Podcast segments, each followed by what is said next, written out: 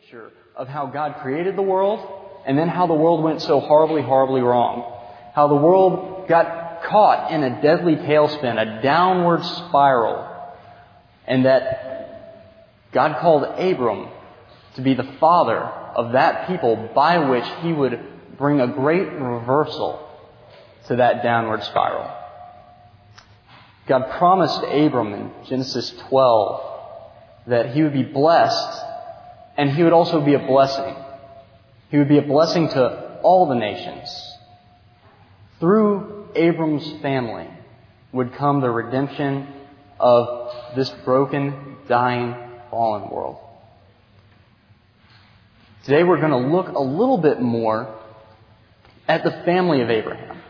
We're going to look at this family that's been marked out, that's been chosen by God to redeem this world. And we're going to look at particularly one specific way that family is different from the other families of this world. It may be helpful to think about these things in the light of what Paul said in Galatians. We touched on this last week that anyone who is in Christ is a son of Abraham. If you belong to Christ, you are a son of Abraham, regardless of your ethnicity, regardless of your cultural background, regardless of any of those things. If you belong to Christ, Abraham's story and the story of Abraham's family is your story. So keep that in mind as we, as we look at this. We're not looking just at a bunch of stories about people from a long time ago in a place far, far away, but we're talking about a story that you are now a character in.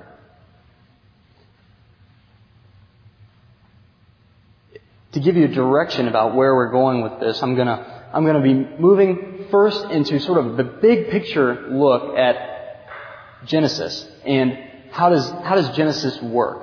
Then I'm to move into sort of the background to our text, our text being Genesis 33. Then we'll move into the text itself and we'll take a real close look at that. And then from there, we'll look at how does, how does this affect us? How should it affect us? What is our part in this larger story that we're seeing beginning right here before our eyes in Genesis? The first thing I want you to see in this big picture is that there's something very different about Abram's family. As we said last week, there's the downward spiral of Genesis 1 through 11, but there's one specific aspect of that spiral that I would like to draw your attention to. There's a downward spiral of violence and revenge and retribution in Genesis 1 through 11. You see this well enough in that after the fall, immediately you move into the story of Cain and Abel. And Cain murders his brother out of feeling as though he is somewhat inferior to him because his offering is not accepted while Abel's is. So you have brother murdering brother right at the outset. Cain is banished and seven generations from Cain you have his great, great, great, great, great grandson, Lamech. And Lamech is more vengeful than Cain ever was. And what's more, he sings about it. He sings to his wives. He says, Adah and Zillah, hear my voice. You wives of Lamech, listen to what I say. I have killed a man for wounding me, a young man for striking me. If Cain's revenge is sevenfold, then Lamech's is seventy-sevenfold. This is a poem. He sings about it. He's proud and brash about how his revenge is greater than that of his ancestors. Is it any wonder, with things moving in that direction, that by Genesis 6, God could say that the whole world was filled with violence? There's a trajectory here. It's a downward spiral. But that changes in Abraham. Not because of anything in Abraham. As we said last week, Abraham was an unlikely candidate for being called by God. He began as a pagan. He had to learn faithfulness. there's a change in the people of Genesis 1 through 11 and the people that belong to Abraham's family. Not because of anything in Abraham, but because of God and God's faithfulness. Because God has chosen this family to set them apart and to work in them, to be faithful to His promises to them and to transform them. And one specific way in which these people are different is that in them you see an upward spiral of reconciliation, forgiveness. You can see this a bit in Abraham's own life. In Genesis 13, after Abram received the promises and moved into the land after a short stay in Egypt, fights begin to break out between, between his shepherds and the shepherds of his nephew, Lot. Lot had been uh, orphaned. Abram's brother had died, and so Abram took Lot under his wing, took care of him.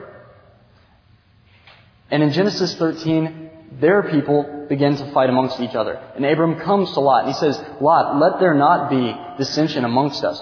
You have the whole land before you. All that's mine, take what you wish. And Lot, rather than deferring to Abram and saying, You've been so good to me, you take the better part. Lot takes the better part and leaves Abram with the scraps. Nevertheless, in the next chapter, when war breaks out and Lot is taken captive, it's Abram who comes to rescue him. Abram is the one who takes up arms to come to his rescue. Or later on down the road, when Lot gets in trouble again because he's living in Sodom and Gomorrah and he hears the announcement that God is going to destroy this land, it's Abram who steps in and intervenes, who intercedes on the part of his nephew Lot. This nephew who had treated Abram pretty poorly. You can see this again also in Jacob and Esau, the story of Jacob and Esau, which we will be focusing on today. Jacob swindles his older brother out of his blessing and out of his birthright, basically out of his family fortune. But by Genesis 33, Esau forgives him unconditionally and on his own accord. You can see this again in Joseph.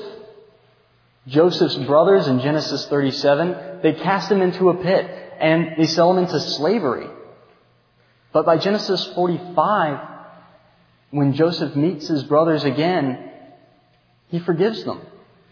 And not only does he forgive them, he provides for their every need. He brings them into Egypt and he says, take of the fat of the land. Anything you see, it's yours. I'll see to it that you're taken care of.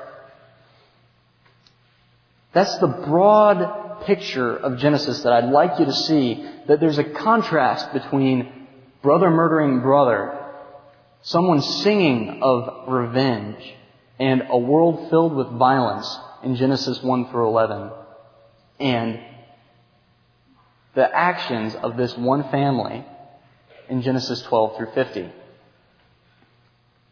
With that, let's look at Jacob and Esau's story a little bit closer. Jacob, at the first, swindled his brother out of his birthright. From there, Jacob stole his brother's blessing. The blessing was a big deal. We may not think of that as a big deal these days because we don't really, we don't really deal in blessings a great deal. Um, the blessing in those days was seen as a means by which your destiny was sealed. What the Father blessed you with, God would honor.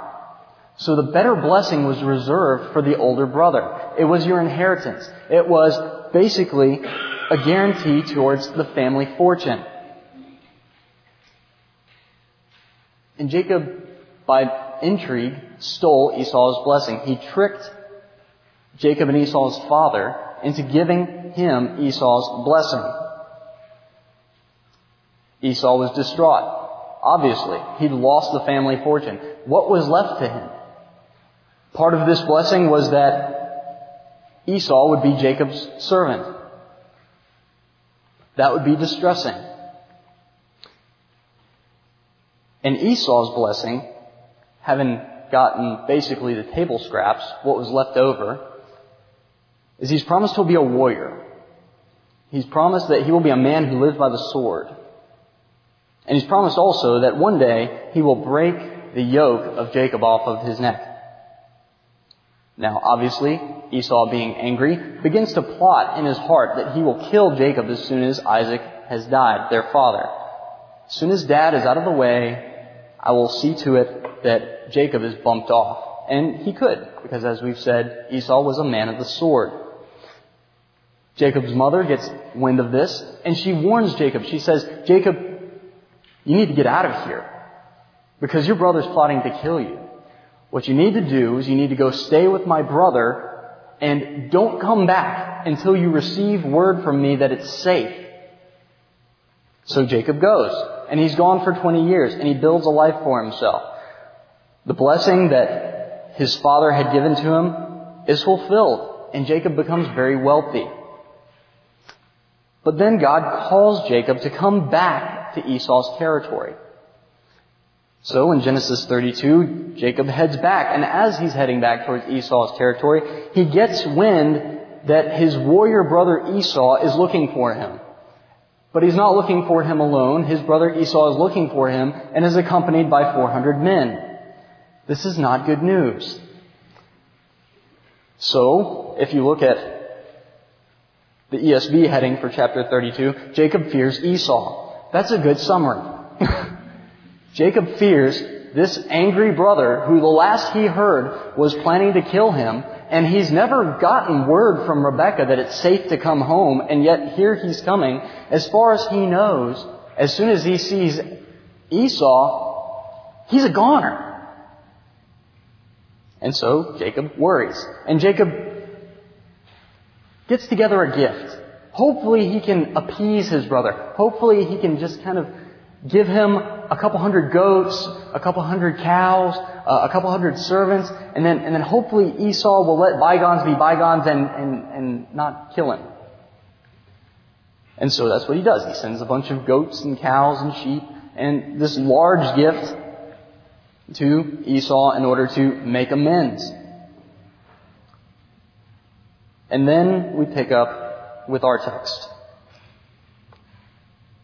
Verse 1. And Jacob lifted up his eyes and looked, and behold, Esau was still coming, and 400 men were still with him. It doesn't seem like the gift has worked. It still looks a whole lot like Esau's coming, Esau's angry, and Esau's not alone. But now it's time to face the music for Jacob.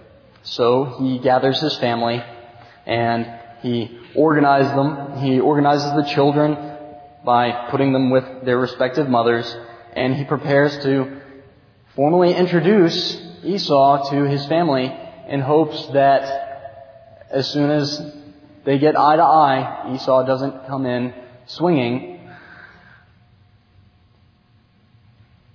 And then we have a great surprise. Verse 4. But Esau ran to meet him and embraced him and fell on his neck and kissed him. And they wept. Whoa. That's a surprise.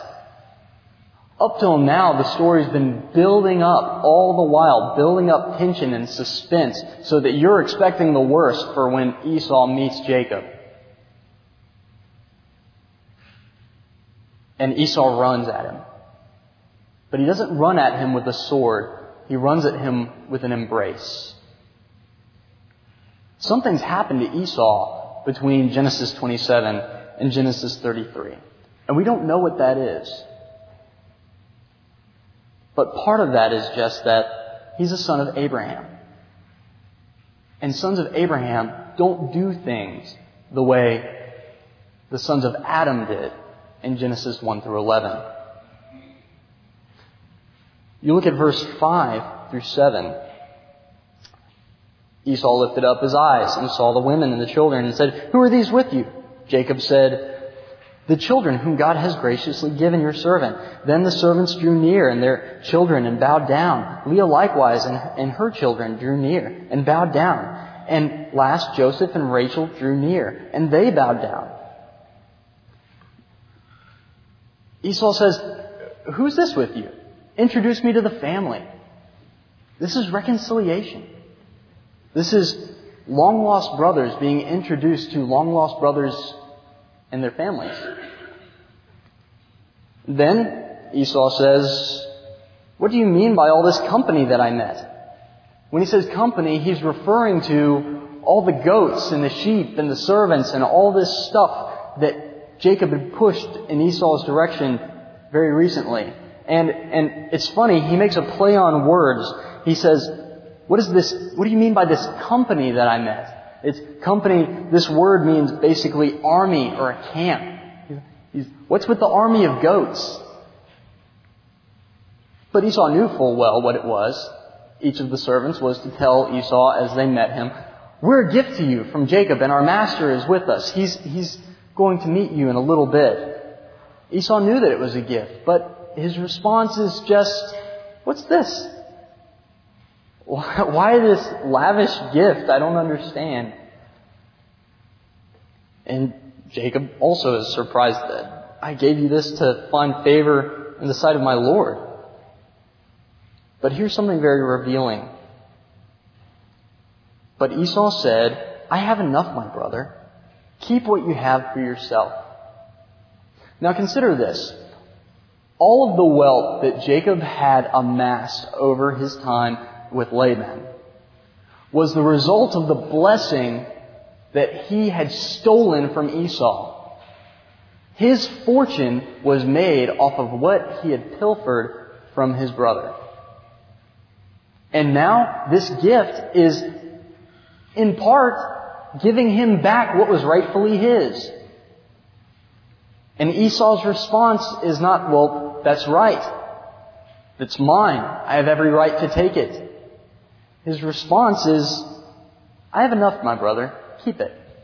Consider that. Say you had a friend and they swindled you out of a couple thousand dollars or so. Ask yourself, would you move to reconcile with that person? Would you invite them over? Would you have barbecues with them? Would your kids play with their kids? And if they offered to you what they had taken from you, would you say, nah, that's okay. Don't sweat it. You keep it. I've got enough. There's a very telling difference between Lamech, who wants to be avenged 77-fold for what is taken from him, and Esau, who refuses reparations.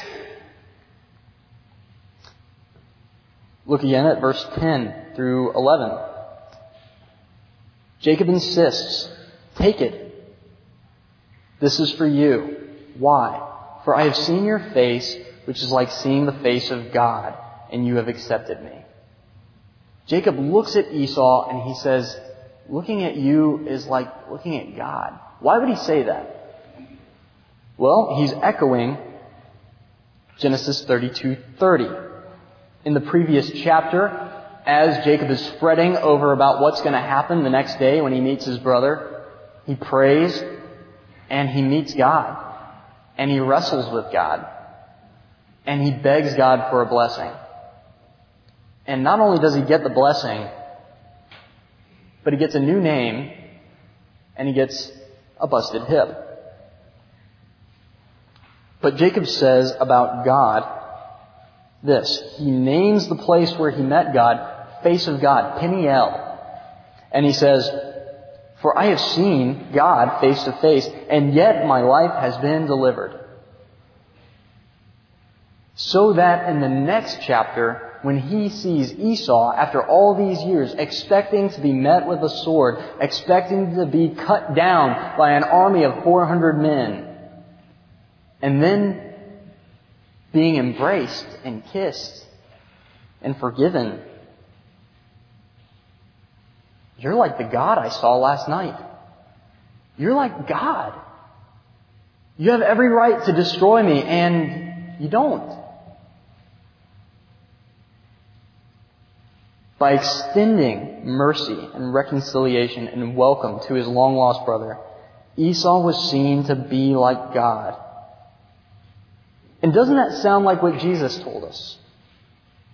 Doesn't that sound like, blessed are the peacemakers, for they shall be called sons of God? Or, you have heard it said, you shall love your neighbor and hate your enemy. But I say to you, love your enemies and pray for those who persecute you, so that you may be sons of your Father who is in heaven. For he makes his sun rise on the evil and the good, and sends rain on the just and on the unjust. For if you love those who love you, what reward do you have? Do not even the tax collectors do the same? And if you greet only your brothers, what more are you doing than others? Do not even the Gentiles do the same? You therefore must be perfect as your heavenly Father is perfect. Being a peacemaker, being one who prays for your enemies and those who persecute you, being one who is one who makes the move towards reconciliation, in that you reflect the character of your heavenly Father. So let's take stock at what we've looked at so far. We see in Genesis humanity, the sons of Adam, the whole world, caught in the downward spiral of violence and retribution, the whirlpool of brother murdering brother, the vicious circle of an eye for an eye and a tooth for a tooth. But not so with the sons of Abraham. Not so with them. No. In Abraham, we see the beginning of a new way of being human. We see in the sons of Abraham the beginnings of that way through which all the nations will be blessed. That subversive and counterintuitive way of going the extra mile, giving the second tunic, turning the other cheek, praying for those who persecute you, forgiving when wronged, being a peacemaker. That way by which you are sons of your heavenly Father. And you show others by your actions His character. As we've said before, this story is not just their story back then, way over there. That's to be our story. We are part of this. Remember Genesis, or Galatians 3.8 and the scripture foreseeing that God would justify the Gentiles by faith, preached the gospel beforehand to Abraham, saying, In you shall all the nations be blessed. Or, Galatians 3:28 through 29. There is neither Jew nor Greek, there is neither slave nor free, there is neither male nor female, for you are all one in Christ Jesus. And if you are Christ's, then you are Abraham's offsprings, heirs according to the promise. Do you hear that? In Christ, you are Abraham's offspring. In Christ, you share in His blessing, you share in His calling, you share in His character. You are part of that great reversal, reversing the downward spiral of violence and revenge and retribution. Or are you? Is it the case that someone could look at this world caught up in that hailstone and they would look at you and say, not so with him. Not so with her. Not so with those who belong to Christ. Not so with the sons of Abraham. Is it the case that they could do that? Or do they look at you and they say, they're not so different. Look, he still holds that grudge after all these years. She still won't talk to so and so in the office after they had that falling out not three weeks ago.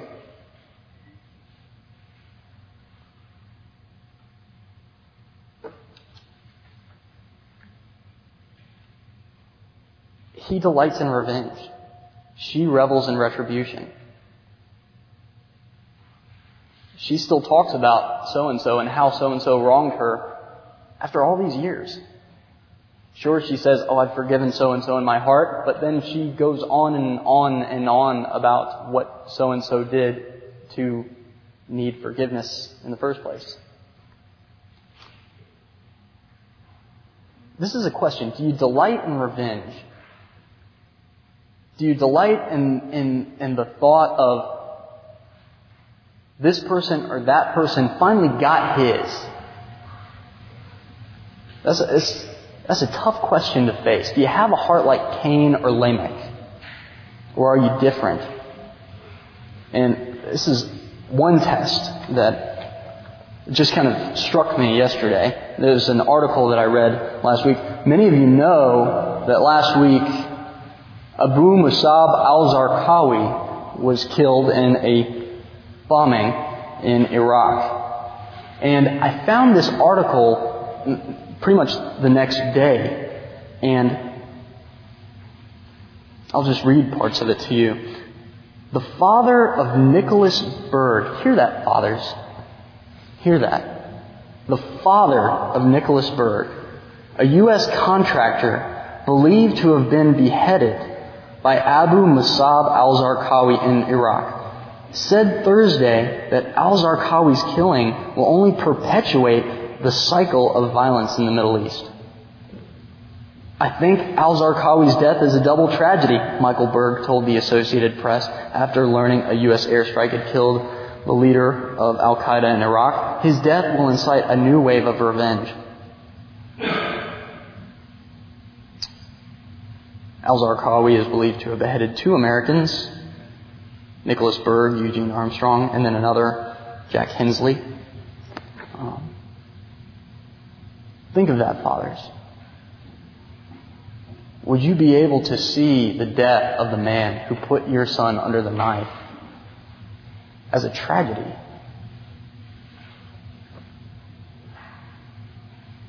There's another line here from a pastor in Georgia. He said, I think in this case justice has finally been served, and that it had. Those are my words, that it had. But the question becomes, when you hear about that and when you think about that, do you think Al Zarqawi got his and that's it? When you reflect upon the fact that there was a wife that was widowed and there were children that were orphaned and that there was a soul that was lost to the fires of damnation forever when those bombs went off.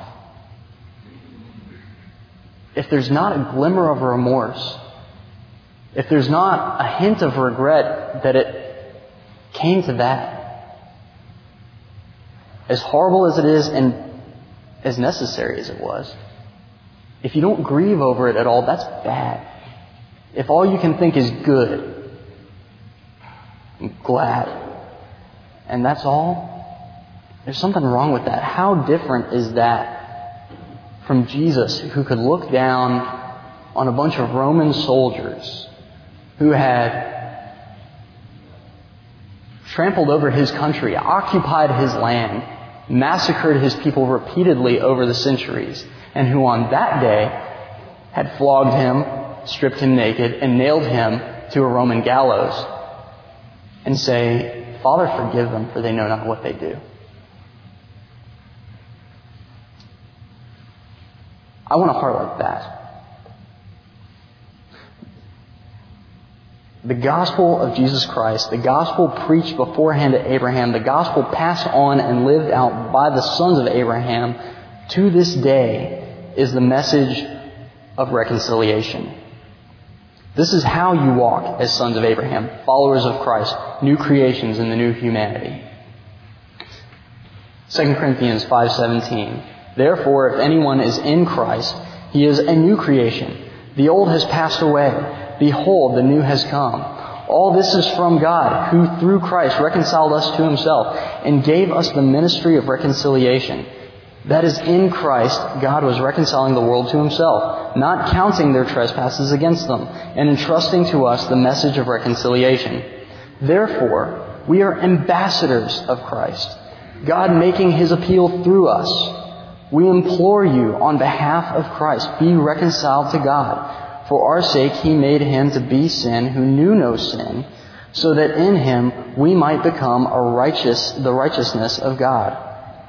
You are called not only to be reconciled to God, but to be agents of that reconciliation to others.